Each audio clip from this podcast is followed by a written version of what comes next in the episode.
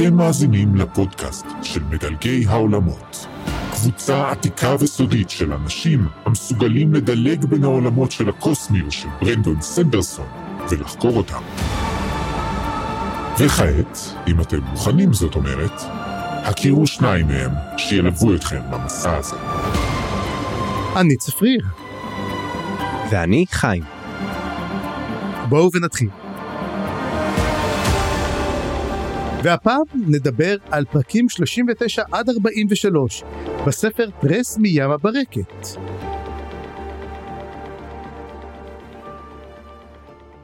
כן, והנה אנחנו חוזרים וממשיכים פחות או יותר מנקודה שעצרנו, נכון צפריר?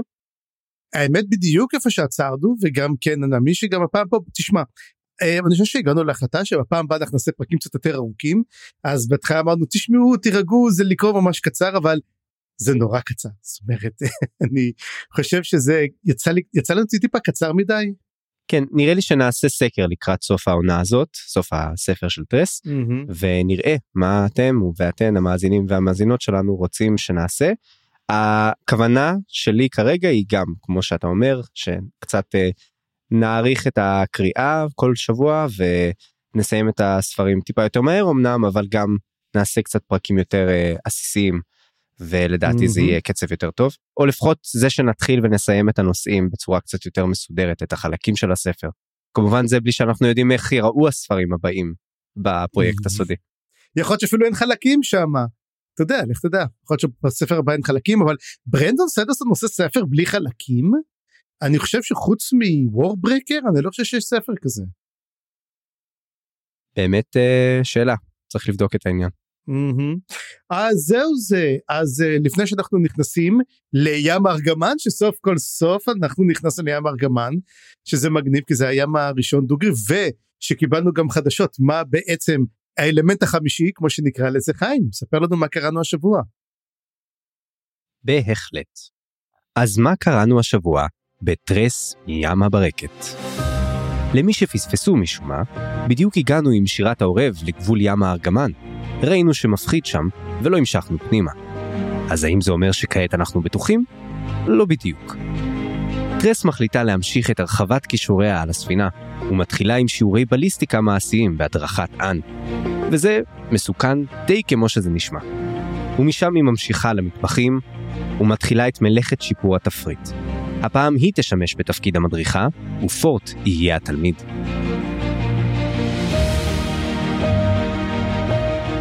ולאחר שהתקדמה ב side quest כמה שאפשר, היא חוזרת לעיסוקה המרכזי בנבגייה, מחקר על הנבגים ושימושיהם.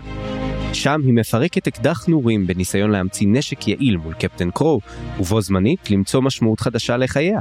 מצטער כוסות, אתן כבר לא מה שהייתן פעם. לחיים. ואם כבר מדברים על משמעות, אולי גם נזכיר עוד מלא רעיונות פילוסופיים על דת, משמעות פנימית וחיצונית, מדע, פחד ואומץ. או אולי בעצם לא, כי רשימות מילים לא ממש יעזרו לנו אם ננסה להוציא מהויד את מיקום המכשפת. אז אולי עדיף שנסתום. רגע, גם הויד סותם בכל פעם שמזכירים משהו שקשור למכשפת, אז תביאו לי מפה ונשחק פה איזה משחק טאבו מוזר עד שנמצא את המיקום המדויק. ואיך שסוף סוף העניינים מתחילים להתבהר ונכנסים לים הארגמן, המשחק ייאלץ לעצור, בזמן שגשם מתקרב לספינה וכמעט מחסל את כולם.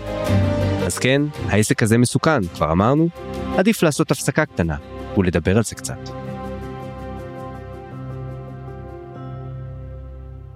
כן אני חייב להגיד שאני ברגע שאמרת זה משחק טאבוס פתחתי לראות מה זה משחק טאבו כי אני לא מכיר. ואני רואה שזה משחק שאתה אמור לזהות ואסור לך להגיד אותו כי רואים איזה ילד ששם את היד על הפה כאילו חוטפים אותו או משהו כזה. אז אה, אוקיי משחק טאבו ילדות השוקה צפריר אם לא שיחקת טאבו. לא אני שיחקתי אה, משחקים אחרים כן. ירדתי למטה לשחק כדורגל אוקיי אני אני אני הייתי זה אני הייתי מהדור אתה מאלה, אתה מאלה. כן.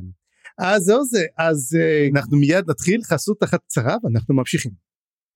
התוכנית בחסות סכיני ארלון, סכיני הגילוח החלקים והבטוחים ביותר בסל.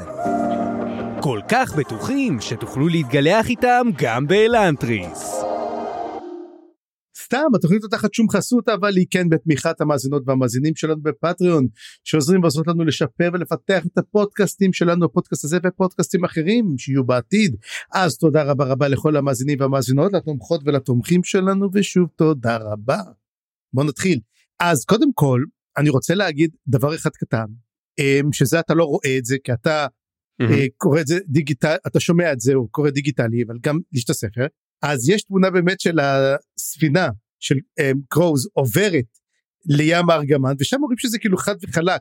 תמונות מאוד יפות דרך אגב ממש מי שיש לו את הנשת הספר הוא ממש מגניב. ודרך אגב ברגע שהם עוזבים את הים הארגמן את את ים הברקת ועוברים לים הארגמן אז כל הנבגים נעלמים ויש לך פתאום אדום וגם יש לך גם למעלה סימן אדום כזה ואז אתה בעצם יודע באיזה ים אתה נמצא אז לפי הכותרת אתה גם יודע את זה אז ככה משהו נחמד מאוד שברנדון עשה.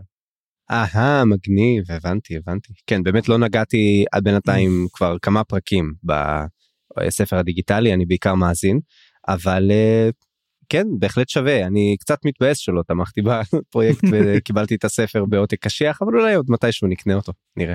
כן הוא מאוד מאוד יפה אני חייב להגיד. אמ, אם זאת הרמה של הספרים שאנחנו צריכים להתכונן אליה אז אני אומר לך שלושתם ברמה מאוד מאוד גבוהה. לפחות של הפקה אני לא יודע על עלילה אבל בוא נתחיל באמת לדבר קצת על זה. אז אנחנו מתחילים כמובן סיימנו שאין הוציאה את הראש שלה כזה פופ אפ מישהו יורה? אני רוצה לראות מה קורה והיא מלמדת את טרס לראות וטרס אה, מנסה ככה ולדבר איתה מספרת לה מה לעשות וזה ויש את הידיות ידית מעגלת שזה מעלה ומוריד את התותח אחד הולך אחורה כאילו אתה יודע ממש כמו שעוסקים תותחים ישנים אתה יודע אה, בליסטיקה לחובבי הבליסטיקה כמובן ואז בעצם אנחנו רואים שטרס מתחילה לשאול אנשים עליהם אתה יודע היא מתחילה ממש ככה הכרנו אותם באופן שטחי בוא נכיר אותם קצת לעומק עכשיו אתה יודע תמיד אני אומר בפודקאסט אחר שאנחנו מכירים דמות לעומק זה אומר שהולכים להרוג אותה אני מאוד מקווה שאנחנו לא הולכים לעשות את זה כאן למה כי אין לנו הרבה דמויות אז בעצם אנחנו יכולים לעשות דמויות קצת יותר עגולות. לא יש הרבה דגים שאפשר uh, להשליך כן, למולך. רדשרטס נכון? דג זה רדשרט כן. תכלס. Um, אז זהו זה אז בעיקרון של דבר היא מתחילה לדבר אומרת לה תגידי מה למה את אוהבת תותחים אז היא אומרת תשמעי אולם חושב שאני אתה יודע אה, דיבר על האבא שלי ועל סיגרים וכמובן אנחנו מדברים על הקיצה של פרויד שסיגר הוא לפעמים רק סיגר ולא שכל אחד רוצה שכב עם האבא ופשוט היא מגלה לעניין של פשוט היא אוהבת תותחים והיא אוהבת את הרעש והיא אוהבת את הדברים ויש הרבה אנשים שאנחנו מכירים מי, מי לא היה בצבא והיה לו את החבר המטורף הזה שהיה לוקח נשק הביתה גם כן או כל מיני כדורים ולא יודע למה כאילו מה הוא התכוון לראות שם אבל הוא לקח כי הוא אוהב וזה ואתה יודע במיוחד את הנוטבים כי זה הכי מגניב אז יש לכולנו אחד כזה שאנחנו מכירים נכון חיים? זה לא רק אני נכון? לא לא אני אני בדיוק נזכר ב... יש לי PTSD מזה שיש עכשיו נפצים לקראת פורים בזה הזמן שאנחנו מה זה מקליטים עכשיו 아, אה. אז אני מקווה ש... עכשיו כבר יש? ותשמע כבר שבוע שלם אני פה בעמוק מאחורי קווי האויב. אני זוכר שנה שעברה דיברתי איתך בדיוק עשינו שידור בדיוק באותה נקודה ואמרת לי יש פגזים כן. עכשיו אני יודע שאתה מירושלים. בירושלים יש לכם את הפורים דה פרזות או מה שאתם חוגגים יום שני בכלל נכון? אנחנו חוגגים ברביעי האמת אבל uh, תראה יש רביעי נכון נכון ברביעי אבל כבר מתחילים אתה יודע אה, החל מראש חודש כבר כן. משנכנס אדר מרדים בפצצייה כן וכן אני לא יודע אני אני חושב שזה קטע של uh, של ילדים אבל ממש להיות מוקסמים מדברים שמתפוצצים ובעברי כן אני חושב שפוצצנו נפצים וכאלה אבל מה שזכור לי יותר זה שהיינו מכינים אה, טילים כאלה ממש כן. טילים מ... הולכים למדבר ומעיפים כאלה טילים שהיינו ממלאים באבק שרפה. שמע זה היה דבר מפחיד בטירוף אני לא יודע איך נשארנו בחיים. אבל... בוא נגיד שפון ורנר היה גאה בכם. כן וזהו אז גם אני ככה. כן. גם אנ בטח פוצצה נפצים כן. כן אתה יודע ואז היא באה ואומרת לה טוב אני רוצה לראות ואז היא מכוונת והכיוון שלה אה, הוא על האנשים אז אומרת לה טרס רגע רגע רגע רגע תרימי תרימי תרימי תרימי תרימי זה ממש לא ואז היא אומרת לה טוב תראי והיא יורה ובעצם זה בליסטי ואז אנחנו מבינים בעצם מה הבעיה של אין תמיד. אין אמ, רואה את הכל ישר היא לא מבינה מה זה בליסטיקה. אז אומרים היא לא מכוון טוב לא היא פשוט לא מבינה בליסטיקה. היא אומרת אם אני אכוון ישר זה ילך ישר. היא לא חושבת על הכוח משיכה היא לא חושבת בעצם שאתה צריך לעשות את זה הכל בקשת. היא דווקא אומרת את זה לטרס. זאת אומרת היא אומרת לה ש... לא היא אומרת לה את זה אבל היא לא קולטת את זה. אגב גם טרס אחר כך אומרת אני צריכה משהו שלא יעבוד על בליסטיקה. אני צריכה משהו שיעבוד ישר כי אני לא אין לי את הזמן להתחיל לחשב. אתה יודע זה קצת מזכיר לי מאגים וזה מזכיר קצת טול של לחימה. אה, אומר לה גם כן לגארד שאתה אתה יורה כדור אחד אבל הכדור לא אמור לפגוע ראשון הוא רק נותן לך את האומדן ועל פיו אתה נותן את, הפגז שאמור לפגוע. אז זה כמו מאג, מאג אתה לא אמור לפגוע, אתה אמור לתת ירייה, לראות בערך איפה זה ולהזיז ולקוות שהכל יהיה בסדר. תוך כדי שאתה נאבק לא לשפוך קנה. אבל זה בעיקרון מה שהולך שם. אז אמ, כל העניין הוא פה בעצם אמ, שהיא אומרת לה בואי תראי והן יורות ו- ונורא נהנות ואתה יודע יורות את החמישה כדורים וברגע שנותנת לה לירות והיא יורה ואומנם זה פוגע במים לא פוגע בשום דבר אבל היא לא פוגעת באף אחד בפעם הראשונה היא פשוט כאילו אתה יודע נשפכת בבכי ובדמעות ואומרת לה תודה רבה תודה רבה שעשית את זה וזה פעם ראשונה שבאמת שיריתי ולא צריכים לספור את הנזק אחר כך לא פגעתי באף דג אה, כזה או אחר. ואתה יודע וזה היה מאוד מאוד נחמד גם כן אה, לשמוע את זה. ואז כמובן אה, אנחנו נכנסים לתוך ים הארגמן זאת אומרת אה, אגב מה שכן מעניין זוכר דיברנו על מרי סוי שבוע שעבר טרס לא פוגעת בפעם הראשונה אז זה overkill הייתה פוגעת והי חיסלתי את הדמי אז היא יורה מפספסת הכל היא לא מצליחה בפעם הראשונה והיא כן. אה, יורדת בבושת פנים. אנחנו שומרים את זה למונטאז' אה, אימונים בהמשך זה כן אה, משהו שצריך לראות איך היא מתאמנת והופכת להיות יותר ויותר טובה בירי גם או mm-hmm. לחלופין יכול מאוד להיות שאן פשוט אה, תוך כדי האימונים האלה פתאום כן תלמד לראות ואן תהיה התותחנית אה, שטרס יכולה לסמוך עליה. יכול להיות שזה מה שיקרה. אם תחשוב על זה בעצם וכאילו הרעיון שבסוף טרס תהפוך להיות הקפטן של הספינה אז אין יכולה להיות לגמרי אתה יודע ה... יכולה להיות שם לגמרי אתה יודע זה ופורט יהיה ה number 1 שלה גם כן אתה יודע הגיוני לחלוטין. כן ובעצם גם ההצלחה של טרס היא ההצלחה של הצוות ולהפך זה נראה שטרס לא רק עסוקה בלשפר את עצמה היא גם עוזרת לצוות בעצם mm-hmm. ואתה יודע זה קצת cheesy אבל זה גם עשוי ממש טוב אז לא אכפת לי ופה שהיא מאמנת את אן והיא מתייחסת לאן קצת כמו שהיא מתייחסת לנבגים נכון? כי אני מפחידה כשהיא יורה נכון? כולם מפחדים אף אחד לא רוצה להתקרב אליה. כן. וטרס מפחדת אמנם אבל היא גם מעיזה לתת לה את הצ'אנס וזה בדיוק כמו שהיא מתייחסת לנבגים. היא מפחדת מהם אבל היא נותנת להם את הצ'אנס והיא לומדת והיא מוכנה להסתכן קצת אבל זה עובד לה. ואני חושב שיכול להיות שזאת ההזדמנות שאן חיכתה לה שמישהו יאמין בה מספיק כדי לתת לה את האופציה הזאת למרות שכן ההיסטוריה הצבאית שלה מראה שזה אולי לא הדבר הכי חכם לעשות אבל נראה. ועוד משהו ששמתי לב אליו זה באמת כמו שאמרת שהיא לא על ההתחלה הופכת להיות טובה וכן הדיון של המריסון אנחנו נשאיר אותו כרגע אבל אבל זה באמת אה, משהו שעבר לי בראש אז כן. ויאללה ים הארגמן. ים ארגמן אבל לפני זה עוד הוכחה שהיא כן מריסול למה היא לא רק יודעת לעשות הכל היא גם טבחית. עכשיו אנחנו אמנם חייבים להגיד שאנחנו כבר למדנו על זה כבר מההתחלה שיודעת להפות והיא הביאה לצ'רלי את הפייז שלה והוא מאוד מאוד אהב לאכול את זה זאת אומרת כן אנחנו יודעים שיודעת לבשל. ואז באמת היא מגיעה אתה יודע יחד עם פורט והיא מתחילה לעשות בישולים ובאמת טוב בוא נראה מה יש והשמן עצמו הוא מקולקל הכל אתה יודע אין אתה יודע זה מין אין מה לעשות לאכול אז היא אומרת טוב בוא נעשה עוגות מאגוזים ולחם אגוזים בעצם אתה יודע הם, למי שיש לו צליאק זה אשכרה יש פה מתכון גם כן למי שרוצה לדעת איך עושים לחם אגוזים. היא עושה להם קינוחים כי פורט אומר אני לא יכול אתה יודע שתעשי אתה יודע היא אומרת לו אני יכולה לעשות רק ארוחת ערב אני לא יכולה לעשות uh, גם ארוחת בוקר וגם ארוחת צהריים. לדעתי היא מדברת יותר על זה שהיא לא יכולה פתאום לקחת את ה... תפקיד במלואו היא לא יכולה ישר להתחיל לבשל את כל הארוחות אין לה זמן לזה. אין לה גם את הזמן. בדיוק. בדיוק ואז פורט אומר כן אבל אי אפשר שארוחות ערב יהיו טובות וארוחות בוקר וצהריים יהיו גרועות אז היא תגיד אז היא אומרת טוב תגיד שאתה כרגע אתה יודע עושה ניסויים אנחנו בודקים אנחנו נראה ולאט לאט אנחנו גם כן נלמד. ואז בעצם היא נותנת לו לאכול והוא כזה מין אתה יודע הוא כזה מתענג אוי תביא את העוגות והיא מתחילה לעשות איתו בעצם משא ומתן. ופה אנחנו לומדים קצת על פורט על אה, תרבות הציד ב, אצלו. מכיוון שהם ציידים אגב תגידי פורט לא מזכיר לך קצת את אה, רוק מאורות השר? אמרתי את זה להתחלה כבר בפעם הראשונה שפגשנו אותו כשהוא משה אותה מה... כן. צד של הספינה נכון כשהיא עשתה את המעבר כן אה, אמרתי שהוא הזכיר לי איזושהי דמות רוקית כזאת כאילו הענק הגדול טוב הלב אה, כן לגמרי. כן כי פה כי פה באמת אני רואה את ההדים האלו כי הוא למעשה לא כי אתה יודע הוא אה, מגיע והוא אתה יודע רוצה לנהל את המשא ומתן וזה קצת אתה יודע זה קצת הזכיר לי גם בקטע של אה, אתה יודע מונטי פייתון והקטע של אה, גם אני חושב שהזכרת את זה מונטי פייתון בבריאן כוכב עליון שאתה צריך להתמקח ואתה לא והוא לא רוצה להתמקח mm-hmm, איתו mm-hmm. הוא אומר לו לא אתה חייב להתמקח כי חייבים. ואנחנו רואים את תרבות הציד שלמעשה פורט אומר אנחנו צדים אבל אתה לא יכול לצוד כן מי יכין אוכל מי יעשה את זה מי מי מי, מי הסנדלר אתה לא יכול. אז אנחנו בעצם טיפחנו תרבות ציד. הסוחר משיג משא ומתן אכזרי אתה יודע ואז הוא אומר מה הוא הרוויח מה הוא השיג? בטח הסנדלר גם כן מה השיגו? וזה נחמד הדבר הזה ואז הוא אומר לו מה אתה עושה? אומר אני שולח מכתבים למשפחה ואני מספר להם את זה. והוא מתחיל לדבר איתה כמה תתני לי ארוחות? וזה אומר לה כל ארוחה שנתתי לך את צריכה לעשות עכשיו.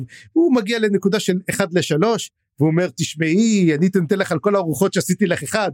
כאילו זה מה שהייתי מוכן לתת לך ואת עשית את זה אז אני אומר אני הולך לכתוב שלושה עמודים עכשיו על הדבר הזה אבל היא כן משיגה ממנו משהו באמת לא אני כן רוצה משהו עבור שאני אעשה את זה וזה אקדח נורים מה שנקרא flare gun. ואז הוא אומר למה צריך flare gun הוא אומר, אומר הרי אתה יודע זה לשים לראות את זה ולהאיר את השמיים במידה ואתה אה, יודע מגיעים פיראטים או רוצים אבל זה בדרך כלל שאתה נתקע בלוויה ואתה מקווה שיש עוד ספינה אתה יורה נור. בדרך כלל שאתה נתקע בתקיפה לראות נור, נור זה לא עוזר כל כך. אמ, זה רק אומר ליותר אויבים לבוא אני כאן. עכשיו אנחנו מקבלים שמה גם כן את ה... איך להגיד את זה היא רוצה לעשות איזה כל מיני פירוק אתה תדבר על זה כי אני חייב להגיד זה נורא כי אני לא הבנתי כלום מה היא רוצה לעשות שמה. כן אני אסביר אני אסביר אבל הקטע עם פורט אתה תסביר ואני שמח מאוד כן רק רציתי להגיד על הקטע של פורט שהוא כן. גם עובר פה תהליך דומה למה שאן עוברת mm-hmm. דרכו היא סוג של גם מלמדת אותו בזמן שהיא מתפעלת את כל הקטע הזה זה לא שהיא צריכה ללמוד כי שוב אנחנו כבר יודעים שהיא יודעת לבשל אבל פה דווקא היא מלמדת אולי גם את פורט בעקיפין.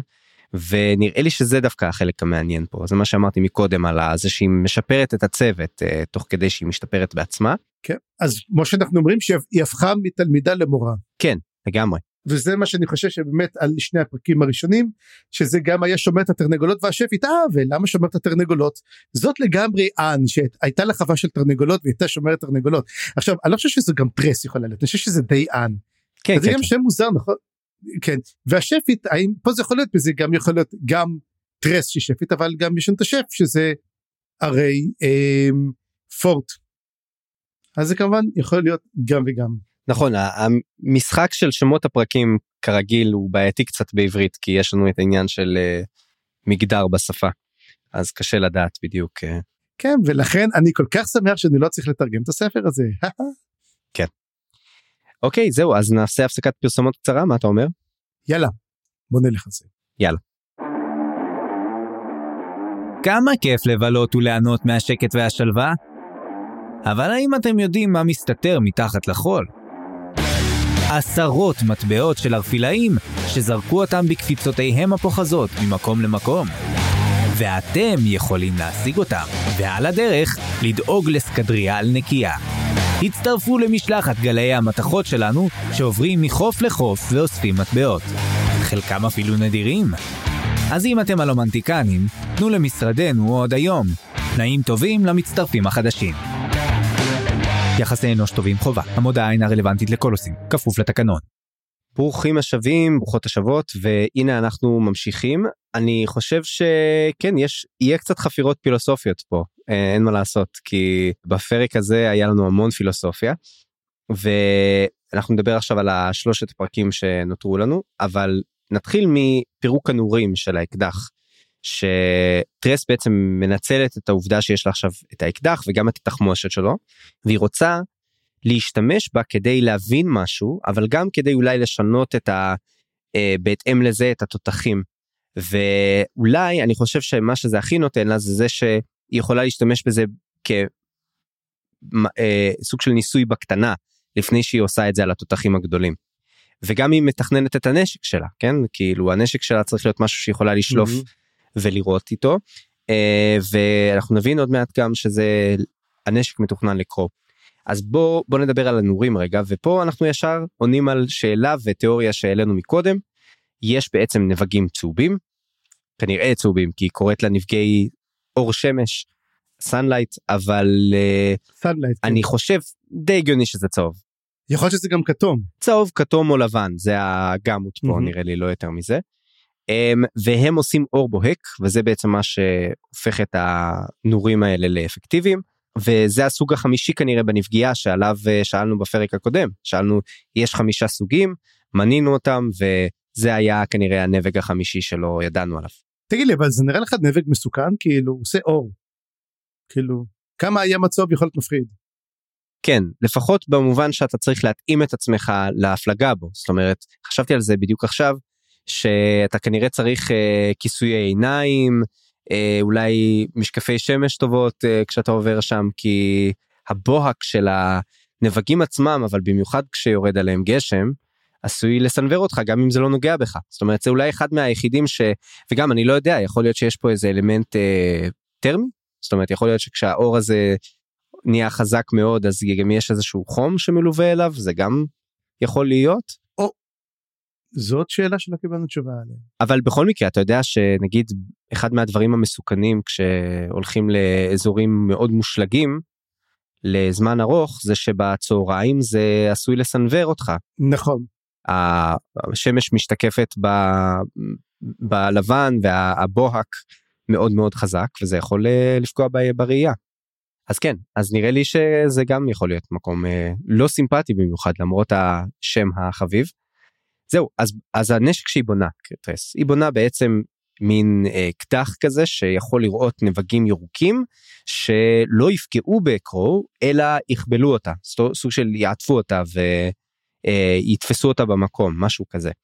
עכשיו מה שהיא מקבלת הרעיון שהיא מקבלת תוך כדי השיעור עם אן וזה נראה לי קשור גם לסוג של יוריקה מומנט שהיה לה מקודם כשבפרק הקודם דיברנו על השיעורים שהיא עשתה בנפגיעה. זה שהיא מתכננת בעצם ראש נפץ. זאת אומרת במקום שיהיה מנגנון השעיה בכדורי תותח ובכדורים של הנורים שברגע שאתה יורה אז גם מתחיל איזשהו טיימר שנספר עד שזה בעצם מפוצץ את המיכל הפנימי של המים שגורם לנבגים להתפוצץ וכולי אז במקום זה יש ראש נפץ שההיתקלות שלו במהירות במשהו בעצם אה, תפוצץ את הראש נפץ שיפוצץ את המים שיפעיל את המטען זה בערך ה... איך שאני יכול להסביר את זה בצורה הכי פשוטה. ומה שהיא עושה במקום שהשפיץ של הכסף הזה שיש לו מנגנון השעיה היא בעצם הופכת אותו שמה אותו ככה שהוא אה, מופנה כלפי הכדור שעבה אני חושב זה היה או כדור סליחה כדור רוזית ואז ברגע שיורים את הדבר הזה כשזה יתנגש במשהו השפיץ של הכסף ייכנס לרוזית יפתח אותו המים יזלגו החוצה ו- וכולי כל הדבר הזה. אז מה ההבדל בעצם אם, אם זה אחורה או קדימה כי הוא בכל מקרה מנפץ את הרוזית. לא כי אם, כי אם זה מאחור, מאחורה אז ההתנגשות לכאורה לא תפעיל את זה כי השפיץ לא, לא יתנגש בזה זה זה ההסבר אני לא יודע בדיוק אה, כנראה נצטרך לראות תרשים אני צריך לקרוא את זה שוב. אני צריך להיות אבל אני מקווה שלפחות אנחנו נראה מה זה עושה כי אני חייב להגיד שלא הבנתי בדיוק מה הוא רוצה. עזוב נראה לי נראה לי פשוט צריך להבין מה זה ראש נפץ. ברגע שראש נפץ זה, זה הכיוון אוקיי זה אומר שברגע שהמטען של הפצצה מתפוצץ כשהיא נוחתת על משהו כשהיא נתקלת במשהו ולא באיזשהו מנגנון השעיה. אה, זה, זה בגדול ההבדל עכשיו זה, זה רעיון טוב זה באמת יפה שטרס עלתה על זה. וגם עוד פעם נרד קצת מה קצת חזרה ממה שדיברנו בפרק הקודם היא לא סוג של מגיעה אליו לבד.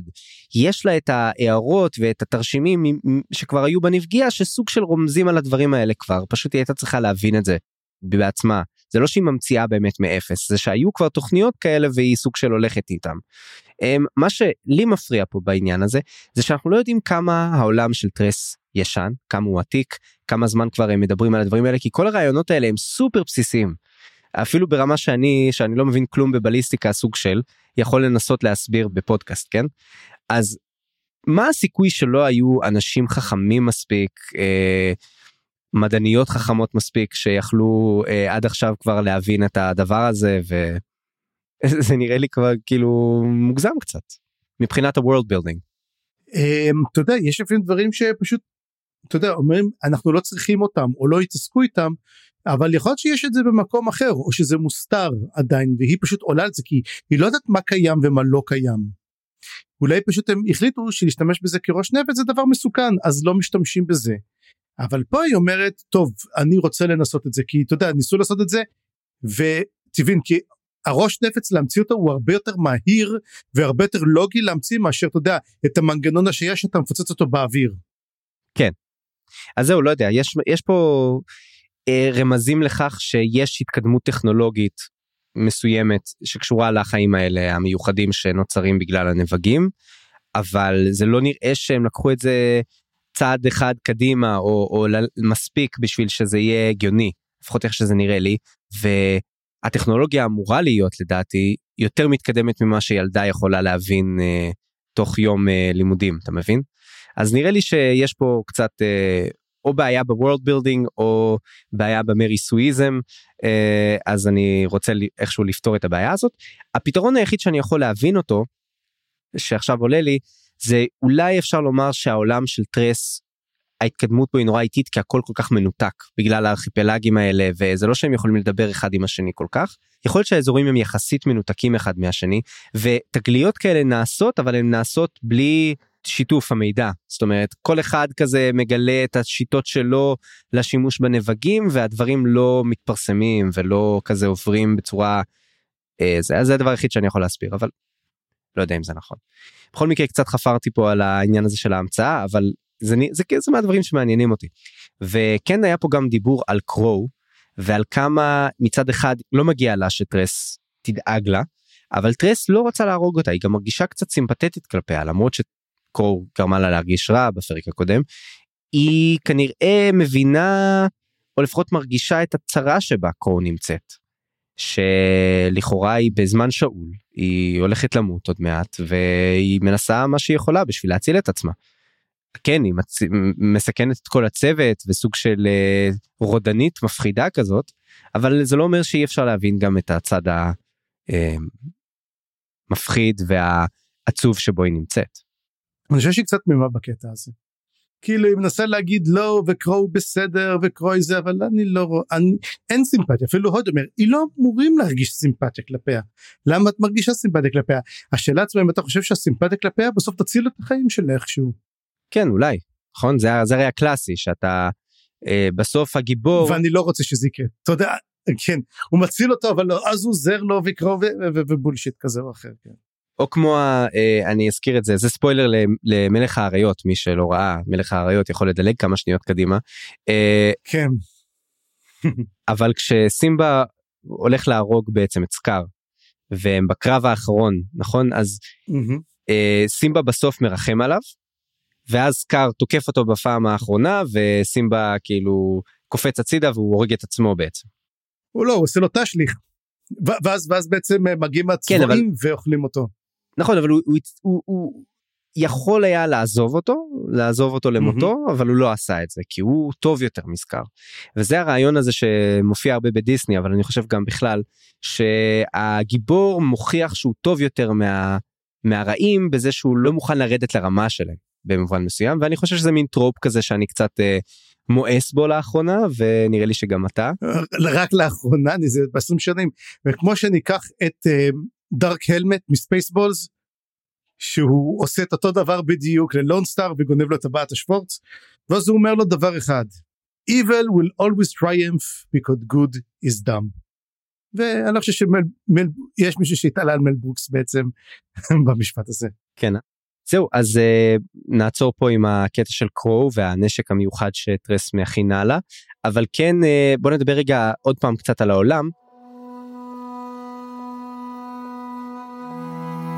והיה פה עניין קצת עיסוק בליקויי ירח, אני לא סגור אם הבנתי את זה לגמרי, אבל שיש ליקויים רגילים כל הזמן, כי הירחים כל כך גדולים בעצם, אבל יש ליקויים מושלמים, זה כשהשמש ממש מאחורי הירח בדיוק, נכון? זה... זה... כן. וזה מעניין, אני לא חשבתי על זה שבעולם של טרס, יש אה, חלקים שלמים ביום שבהם אה, יש ליקוי ירח, זאת אומרת זה די מוזר לראות את הדבר הזה, וגם אם הירחים כל כך גדולים זה כנראה ממש עלטה, זה לא שכמו שיש לנו ליקוי ירח, אז זה שרואים את ה... עדיין זה מאוד מאוד אה, בהיר, ואפילו יותר מהרגיל צריך אה, לשים משקפיים מיוחדות כדי לראות את זה, ואני חושב שזה מעניין לחשוב על זה בצורה הזאת. כן זה בעצם בניית עולם של סנדרסון כזה אתה יודע וגם קצת להכניס איזה קטע של דתות ואת החגיגות שהם עושים לכבוד הדבר הזה גם כן נכון אתה יודע כי בעצם אנחנו לא שמענו על דת אפילו עד עכשיו. נכון. וטרסי כזאת יחסית סקפטית או לפחות היא חושבת על הדתות בצורה מאוד אה, יחסית עדיין תמימה אבל היא כן מבינה שיש הרבה דתות ושהדתות לא מסכימות אחת עם השנייה ומדברת על משמעויות ושלכל אחד יש את המשמעות שלו וזה פרק כזה מאוד פילוסופי אני לא חושב שנחפור mm-hmm. על זה יותר מדי אבל כן רציתי להזכיר את העניין הזה כי דרך העניין הזה של משמעויות היא גם אחר כך מתעסקת גם במשמעויות הפרטיות של כל אחד מחברי הצוות שלה. היא אומרת מה המשמעות של פורט מה המשמעות של סאלי מה המשמעות שלנו וכל הדברים האלה ודרך זה היא גם מתחילה לחשוב על המשמעות חיים של עצמה. וזה דיון מאוד פילוסופי ומאוד מעניין אבל זה גם דיון מאוד uh, חשוב ופנימי שכל אחד עובר בעצמו. Uh, וזה מעניין לראות שטרס מתעסקת בדבר הזה מתחבר שוב לעניין הזה של רומן חניכה שדיברנו עליו בפעם הקודמת mm-hmm. שכן טרס לגמרי לומדת פה מה המשמעות חייה אם עד עכשיו זה היה מין אה, אני אוהבת כוסות ואני טובה בלבשל ואני רוצה להציל את צ'ארלי אז פתאום היא מקבלת קצת יותר עומק קצת יותר פתאום passion למשהו בחיים שלה. ומעניין ונחמד לראות את התהליך הזה.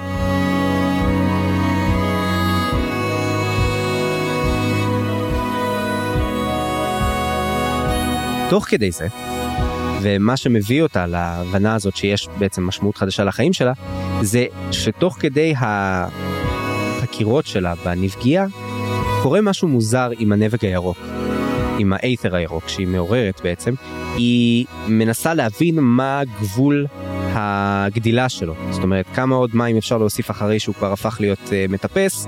כמה מים אפשר להוסיף עד שזה ממצה את הגדילה שלו? וזה חשוב להבין את זה כי יש לזה כל מיני שימושים uh, חשובים.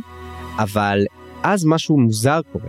כשהאייתר הירוק מתחיל לזוז לכיוונה בהתחלה אני זה היה לי מפחיד. אני חשבתי שאולי הוא רוצה שהיא תאכל אותו או משהו כזה שהוא מתכוון להיכנס לתוכה אבל uh, זה לא הלך לכיוון הזה לפחות מה שהיא מתארת זה היה יותר נחמד איך שהאייתר הזה ניסה להתלפף סביב האצבע שלה וזה מעניין. אני תוהה לעצמי אם פה מתחיל להיכנס משהו שייתן לטרס איזשהו אדג' או איזשהו משהו שאין לאנשים רגילים או אפילו למנביטים רגילים שהם בדרך כלל משתמשים בנבגים סתם ככה אבל אולי טרס תלמד לתקשר איתם אולי טרס למדה מהנבגים השחורים שהשימוש בנבגים הוא לא רק פיזי הוא לא רק משהו חומרי אלא גם יש בו משהו שקשור לתודעה ולרצונות וכל הדברים האלה אולי לא רק הנבגים השחורים מגיבים לאנשים ולמחשבות. שאלות מעניינות אה? כן אבל אני חושב שיותר מה שקשור זה בעצם לפחד והיא כבר אומרת את זה. כאילו היא אומרת האם למה דווקא הספור זאת אומרת כבר הוויין הזה כבר מגיע אליי וזה בגלל שאני לא מפחדת ממנו אני מוכנה לקבל אותו וכן מוכנה להתקרב כל השאר אתה יודע דוחים אותו והולכת ועדיין הוד אומר אפילו שאייתרס לא אמורים להתנהג ככה. זאת אומרת אנחנו כן יודעים שאייתר אמור ליצור קשר עם הבן אדם אנחנו כן מודעים לזה כבר זה כבר למדנו אבל הצורה שהנבג הזה עובד היא אומרת זה כמו כלבלב כזה שהוא אתה יודע כזה מין משחק איתה קצת לפה הולך לשם. אמ, זה היה כזה מעניין. השאלה עצמה אם אנחנו נראה את זה גם כן עם ספרנים אחרים. אדומים אולי האם אנחנו נראה את זה עם אמ, אמרת ספרנים. אוי תראה מה קורה לי. כן אה? אבל אתה שמת לב שתמיד יש את זה לברדו סדרסון יש לו את המין את העולם אמ, הזה של בני אדם ויש להם את סיונים באלנטריס ויש להם את הספרנים בגין זכורת השר וכל מיני אתה יודע דברים כאלו שמין חצי יצורים חצי לא שהם שייכים לעולם אז כן גם הספור זה אותו דבר. זה לא בכל עולם אבל אבל אנחנו גם לא נפתח את זה עכשיו לדיון כי זה כבר שייך לים הספוילרים אבל יש יש מין מוטיב כזה כן. כן. לא אבל שמת לב ספור ספרן. אבל כן מעניין שהתיאור הזה של הכלבלב הוא מעניין כי גם כלבלב יכול לפעמים לפגוע בבעליו אה, או בבני אדם כשהוא משחק איתם. זאת אומרת, זה שהספור לא רוצה לפגוע זה לא אומר שהוא לא יכול לפגוע. זה שהוא כלבלב זה גם אומר שהוא אולי אין לו איזה שהם דעות אה, מסוכנות אבל גם יכול להיות שזה אומר שהוא טיפש. זאת אומרת הוא לא ממש חכם הוא לא ממש יודע מה הוא עושה ויכול מאוד להיות שהוא כן יפגע בטרס אם היא תיתן לו. אז זה, זה, זה מה שאני אומר פה ה, ה, זה, הסצנה הזאת דווקא בהתחלה הפחידה אותי. אז אני לא יודע יכול להיות שזה ילך לכיוון מפחיד ויכול להיות שלא. אני חשבתי אולי טרס תהפוך להיות אה, אוכלת נבגים כמו קרו והיא תיאלץ אה, יחד איתה בעצם לפתור את הבעיה הזאת. ולא יודע זה מפחיד. זה יכול להיות טוויסט מעניין אגב. אגב יכול להיות טוויסט שהיא אוכלת נבגים שחורים כבר. יכול להיות להיות אוכלת נבגים שחורים ובגלל זה הספור אתה יודע או, רוצה להגיע אליה. אני אוהב את התיאוריה הזאת. מעניין זה יהיה טוויסט ממש מגניב.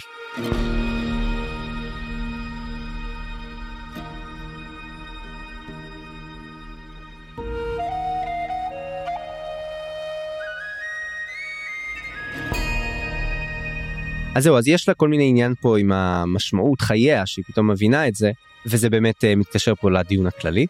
ואז אנחנו עוברים להויד והעיסוק בהויד פה הוא קצת uh, מעניין. דבר ראשון בגלל שהוא מספר הסיפור יש לנו מונולוג שלם שלו על זיכרונות כמה הם מעצבים את החיים שלנו כמה העולם של טרס בעצם יפה um, ושם הוא מזכיר uh, שוב את העניין הזה של הלונגרי ואני חשבתי פתאום רגע מה זה לונגרי וזאת לא מילה באנגלית אז uh, אני הרשיתי לעצמי לנסות למצוא לה פה תחלופה אז רקמת סהר קראתי לזה. כי חשבתי שזה כמו לונה ופיליגרי. שזה התיאור בעצם של ה... איך נראים הנבגים כשהם יורדים מהירח במקום כמו גשם של נבגים במקום הנבגים אז יש במקום הגשם הנבגים יורדים בלונגרי. נו זה כמו גשם של פלאפל אז זה גשם של נבגים. נכון. אז אה, אה, לא יודע צפריר אתה תחליט אה, אם זה נשמע לך טוב או לא אבל אני אוהב את זה דווקא רקמת סהר כמו רקמה של פיליגרי וסהר של לונה אז אה, זה, זה נשמע לי ככה אבל שמע זה אין לזה אין לזה הסבר כי אני לא יודע אם נבגים יורדים בסוג של גשם פשוט ענן נבגים אני לא יודע איך אם יש לזה אפילו ביטוי. אנה נבגים במילה אחת אנה נבג אנה נבג אוקיי מגניב אנה נבג. זהו אה, ופה טרס בעצם נפגשת עם הויד ומתחיל המשחק טאבו הזה שהזכרנו כבר שהיא מנסה בעצם אה, למשוך ממנו את המידע והיא מנסה את כל הטריקים והשטיקים הב- הברורים של לנסות שהוא יאיית את זה אתה יודע איש תלוי אה, אבל כל הדבר הזה לא עובד ומה שכן עובד הוא קצת טיפשי אני אסביר עוד מעט למה. מה שעובד זה שכשהיא מזכירה דברים שהם נכונים כשהם אמיתיים הוא לא יכול אפילו להגיב עליהם הוא לא יכול להגיד אם זה נכון או לא נכון. אז בעצם כל פעם שהיא מגיעה לנושא האמיתי ולכיוון הנכון הוא נאלץ לשתוק כי הוא מקולל הרי והשתיקה שלו היא בעצם הרמז שלה כל פעם שהוא שותק היא, היא מבינה שזה הכיוון ואז היא מביאה מפה ואז הם אה, ככה בעצם מצליחים להתביית על המיקום של המכשפת. ועל הדרך אנחנו גם מג- מגלים שהימים הם בצורת מתומנים כאלה שזה מעניין כי זה הגיוני כזה אם זה כל שטח שמתחת לירח הוא בסוג של כזה מתומן וזה בעצם מה שהופך את הים למה שאנחנו אה, רואים שזה מעניין. אבל המיקום שהם מגיעים אליו נמצא קרוב לגבול הארגמן והחצות ומשהו כמו יום לתוך ים החצות. מהמם. זה מה שאנחנו לומדים. ואני אגיד לך למה הטריק הזה נראה לי מטומטם. כי אם כבר אנחנו טורחים להזכיר כמה המכשפת חכמה וכמה היא לומדת לשים סוג של מגננות בתוך הקללה הזאת, סוג של מתכנתת אותה, ככה שאי אפשר יהיה להגיע לאמת, אז את הלופ הול הזה היא לא יכולה לשים לב אליו מראש. הרי מה יותר פשוט מלהגיד גם פה וגם פה תחרטט שטויות. אם הויד היה מחרטט שטויות לא משנה מה אומרים לו אז אי אפשר היה להגיע לפתרון. אה, ובמקום זה כל פעם שהיא מדברת דברים אמיתיים הוא נאלץ לשתוק ואז בעצם זה הסימן. זה נראה לי כל כך טיפשי. או שזאת עבודה או שזה גם כן תחבולה שלה והיא לא נמצאת שמה בכלל. כן זה כיוון אבל אתה מסכים איתי שזה אחרת זה קצת מטומטם. לא ברור ברור כן. אוקיי ובוא נסיים את הפרק עם באמת קצת רגע של אקשן ומתח וזה כשכמו שחשבנו אם מה שמסוכן בים הארגמן זה הגשם. אז על ההתחלה צריך לראות אם, אם מקודם ראינו רק את הגשם הזה מרחוק ומה הוא עושה פה ממש הגשם מתקרב לכיוונם וזה גם נכנס פה לעניין הזה של המשמעות ותודעה של נבגים ואפילו שאלות של דת כי בעצם מה ההבדל בין הטבע והאם לטבע יש רצון האם זה באמת משהו מכווין את הגשם הזה שילך לכיווננו. זאת גם שאלה על המכשפת אולי האם למכשפת או לדרקון יש איזשהו כוח פה על, ה, על העסק כי באמת הספינה ניצלת בקושי. ושם הפרק שזה המוזיקאית זה מוכוון על סאלי שהיא כמו מנצחת מדופלמת מצליחה להפעיל את הספינה בצורה מדהימה כזאת ו- ויש בעצם אה, כזה קונצרט של הישרדות מדהים. אז אני אגיד לך מה השאלה הפילוסופית פה, מה שהיא מעלה לי זה בעצם העניין העיקרי הזה של טליאולוגיה. של האם יש סיבתיות לעולם. וזה מה שקושר פה בעצם את השאלה גם על הים פה, גם על הגשם, וגם על המשמעות הפרטית של, אה, של טרס. כי בעצם, האם יש בכלל סיבה לדברים בעולם? האם יש תכלית לדברים בעולם? האם דברים נוצרו בשביל משהו? ואני חושב שזו שאלה מאוד מעניינת, במיוחד גם בעולם פנטסטי. כי יכול להיות שהתשובות שהם מגלים בעולם הפנטסטי לא יהיו זהות לתשובות שאנחנו אה, הגענו אליהם בעולם שלנו. וזה מאוד מעניין לחשוב על הדברים האלה. אז אני באמת תוהה לעצמי, האם לנבגים האלה שחושבים שאין להם תודעה, אין להם רצון, באמת יש רצון ותודעה? האם האיית'רס על הירחים מכוונים אותם איכשהו? האם העולם של טרס יותר משהוא פשוט אתה יודע, משהו שהם למדו לחיות בתוכו, יש לו איזה משמעות גדולה יותר? איזשהו ניסוי גדול ש... שמתרחש? אמ... מה אתה חושב על הדברים האלה? אני חושב שיותר קל להגיד את זה בעולם פנטזיה מכיוון ששם אלים אמיתיים או לפחות אנחנו מודעים לקיומם ולכן יש סיכוי שבאמת יהיה יותר סיכוי לסיבה ומסובב נשגב מבני האדם. פה בעולם שלנו אנחנו אתה יודע יש את הדברים האלו שבאמת אוהבים לעשות את זה אתה יודע יש אלים אבל גם האלים אין להם מושג מה קורה וזה גם כן נחמד וזה גם כן נושא שברנדון דרך אגב חוקר את זה שהאל עצמו לא מודע למה שקורה בעולם שלו.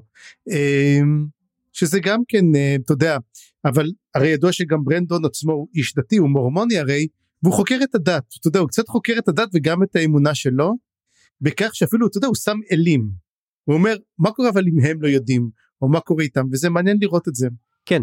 אבל כפי שאנחנו רואים פה אמ, גם הויד אומר לא אני לא רואה כל כך סיבה הוא אומר זה שזה עושה ופה ושם זה די אתה יודע אנשים שרוצים להאמין במשהו שזה נורא מתאים להויד להגיד את זה כי זה נורא הוידי אבל גם הויד אומר משהו אחר אבל זה בשביל זה אנחנו נצטרך ללכת לים הספוילרים אז uh, באמת uh, קצת יהיה קשה לדבר על זה בלי בלי איך אומרים זה לספר דברים שלא את צריך לספר. כן אז uh, זהו אני אני חשבתי שהדיונים פה בפרקים האלה היו מעניינים מאוד um, אם דיברנו על השמות של הפרקים אז הזכרנו את הכל נכון המדריך זה היה הויד בעצם כי הוא מדריך סוג של הטרופ של המדריך העיוור mm-hmm, נכון כן. זה שהוא לא יודע את הדרך בעצמו אבל הוא יכול להראות לאחרים את הדרך. והפילוסופית זאת טרס אז uh, זה מאוד נחמד אני מאוד אוהב את המשחק הזה של לנסות להבין על מה שם הפרק וכמו שהזכרתי כבר פעם הרבה מהשמות הופכים להיות על טרס אבל לא תמיד לא תמיד. mm-hmm. וזה נחמד. זהו אז uh, מה עוד נזכיר מה עוד נאמר? נראה לי שאפשר לסכם פה צפריר. מה חשבת על הפרקים האלה? כן אני חושב שהיה נחמד לראות את ים הארגמן אתה יודע רק נכנסים לים הארגמן וכבר תוקפים אותם כבר מעלה את ה stakes מראה לך שהמצב ממש לא טוב וגם לזכור שגם היה גשם שנגמר ופשוט זה פוגע בהם ממש כמה סנטימטרים משם mm-hmm. מה שקצת אתה יודע מראה לנו איזה bad ass סלי וגם כן אתה יודע אנחנו קצת מקבלים יותר התקרבות לאן התקרבות יותר גם כן לפורט וגם אנחנו מתקרבים לדרקון. וגם אנחנו נכנסים עמוק זאת אומרת יש לנו גם כן את ההבנה עכשיו איפה כנראה המכשפת נמצאת. אמ, אתה יודע אנחנו מתקדמים בעלילה אמנם קראנו רק מעט וזה אבל אני אמ, תשמע אנחנו כבר עברנו את חצי הספר אנחנו כבר לקראת הסוף אתה יודע תמיד זה עלייה ועכשיו זאת הירידה. ומעניין אותי לראות בעצם אמ, מה הולך לקרות האם בעצם מה הנשק שתעשה מה תעשה טרס מה תעשה קרו האם קרו באמת תשים אותה שמה האם היא תיקח תשים את לאגרט שמה האם היא תגלה שטרס הרבה יותר טובה איפה שהיא ותעדיף להיפטר מלאגרט עם הדרקון אתה יודע כל כך הרבה אבל, אבל אנחנו נראה את הדרקון בקרוב אמן אמן. וגם כמו שזה נראה אני חושב שנותר לנו בעצם עוד פרק אחד עד סיום הזה עוד שני פרקים עד סיום החלק. יש עוד הרבה אנחנו לא נסיים את החלק בפרקים האלו החלק עצמו זאת אומרת יש עוד חלק חמישי וחלק שישי. החלק החמישי נגמר בפרק 53 שזה נגיע אליו בעוד שבועיים. אנחנו בתוך החלק החמישי. אנחנו בתוך החלק החמישי. אז עוד שני פרקים נתנו. כן, כן ואז אנחנו רצים את החלק השישי. נכון מאוד. בסדר. אז אה, אה, זהו גם לי היה נחמד וכעת אנחנו נעצור אה, ונעבור. רק קודם כל לפני שאנחנו עוברים הפרקים שאנחנו נקרא בשבוע הבא הם פרקים 44 עד 49.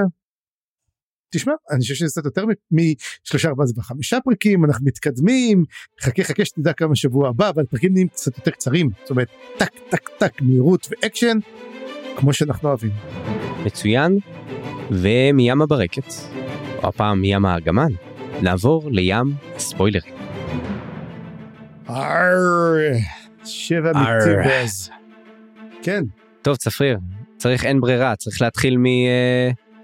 אה, מסקדריאל נכון? העולם של ארפילאים. בוא נגש. ארפילאים.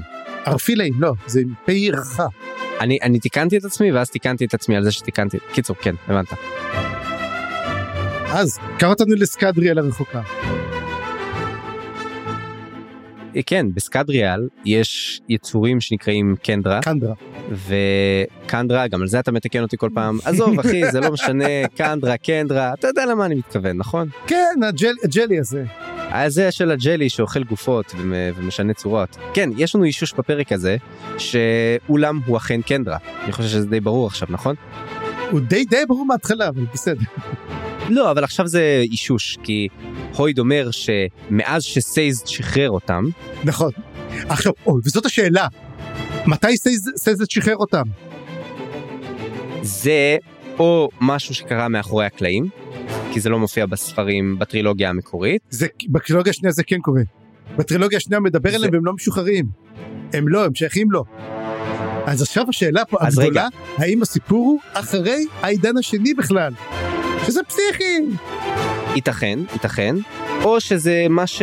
איך שהויד מבין את זה, יכול להיות שאין לו הבנה מלאה. אבל זה מעניין לדעת שהוא מכיר את סייסד. וזה מעניין לדעת שיש פה את האישוש הזה וגם הוא מדבר על אולם כמחליף הצורה הזה או משהו כן. מחליפי הצורה האלה.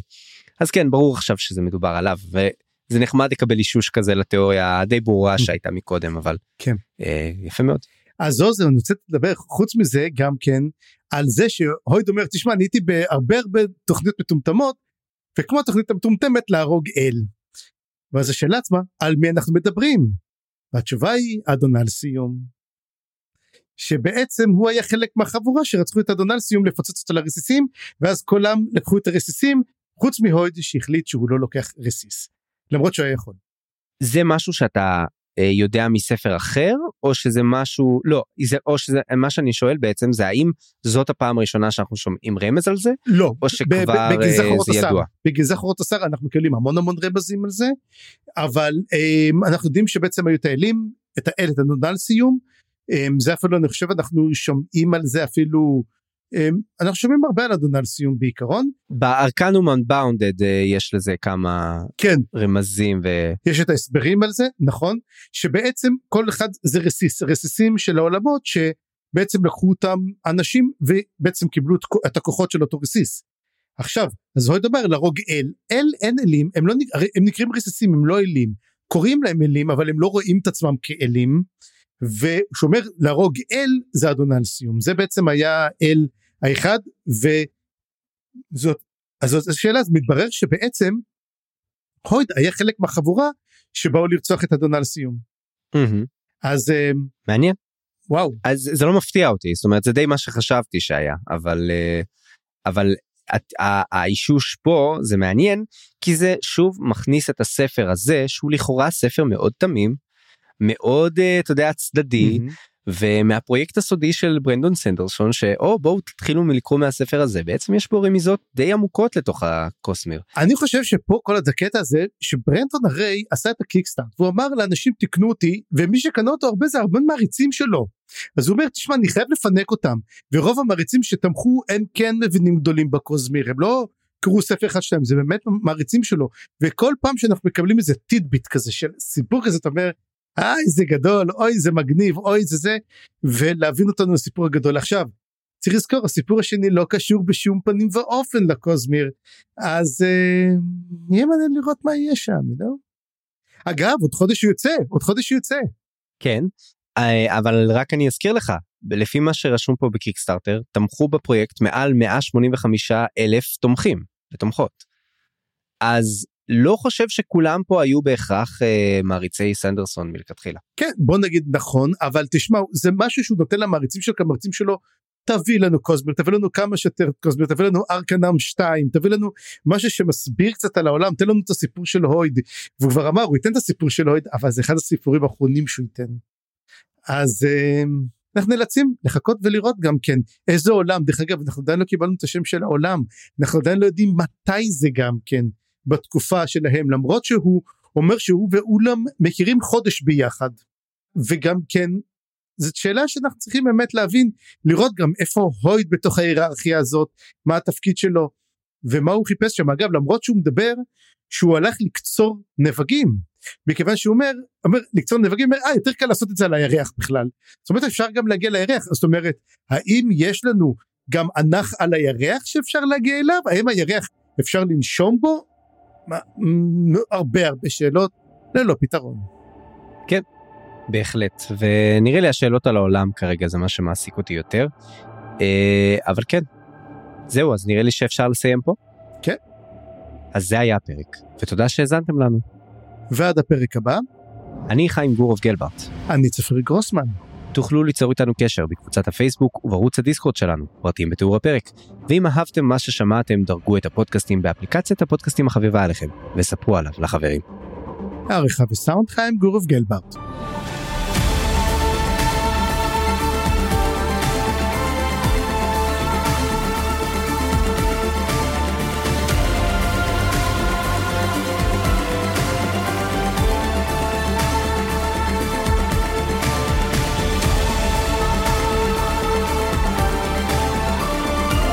מדלגים יקרים, אתם הולכים לעזוב את הפודקאסט הזה ולחזור לעולמכם המקורי. היכון לדילוג בעוד שלוש, שתיים, אחת.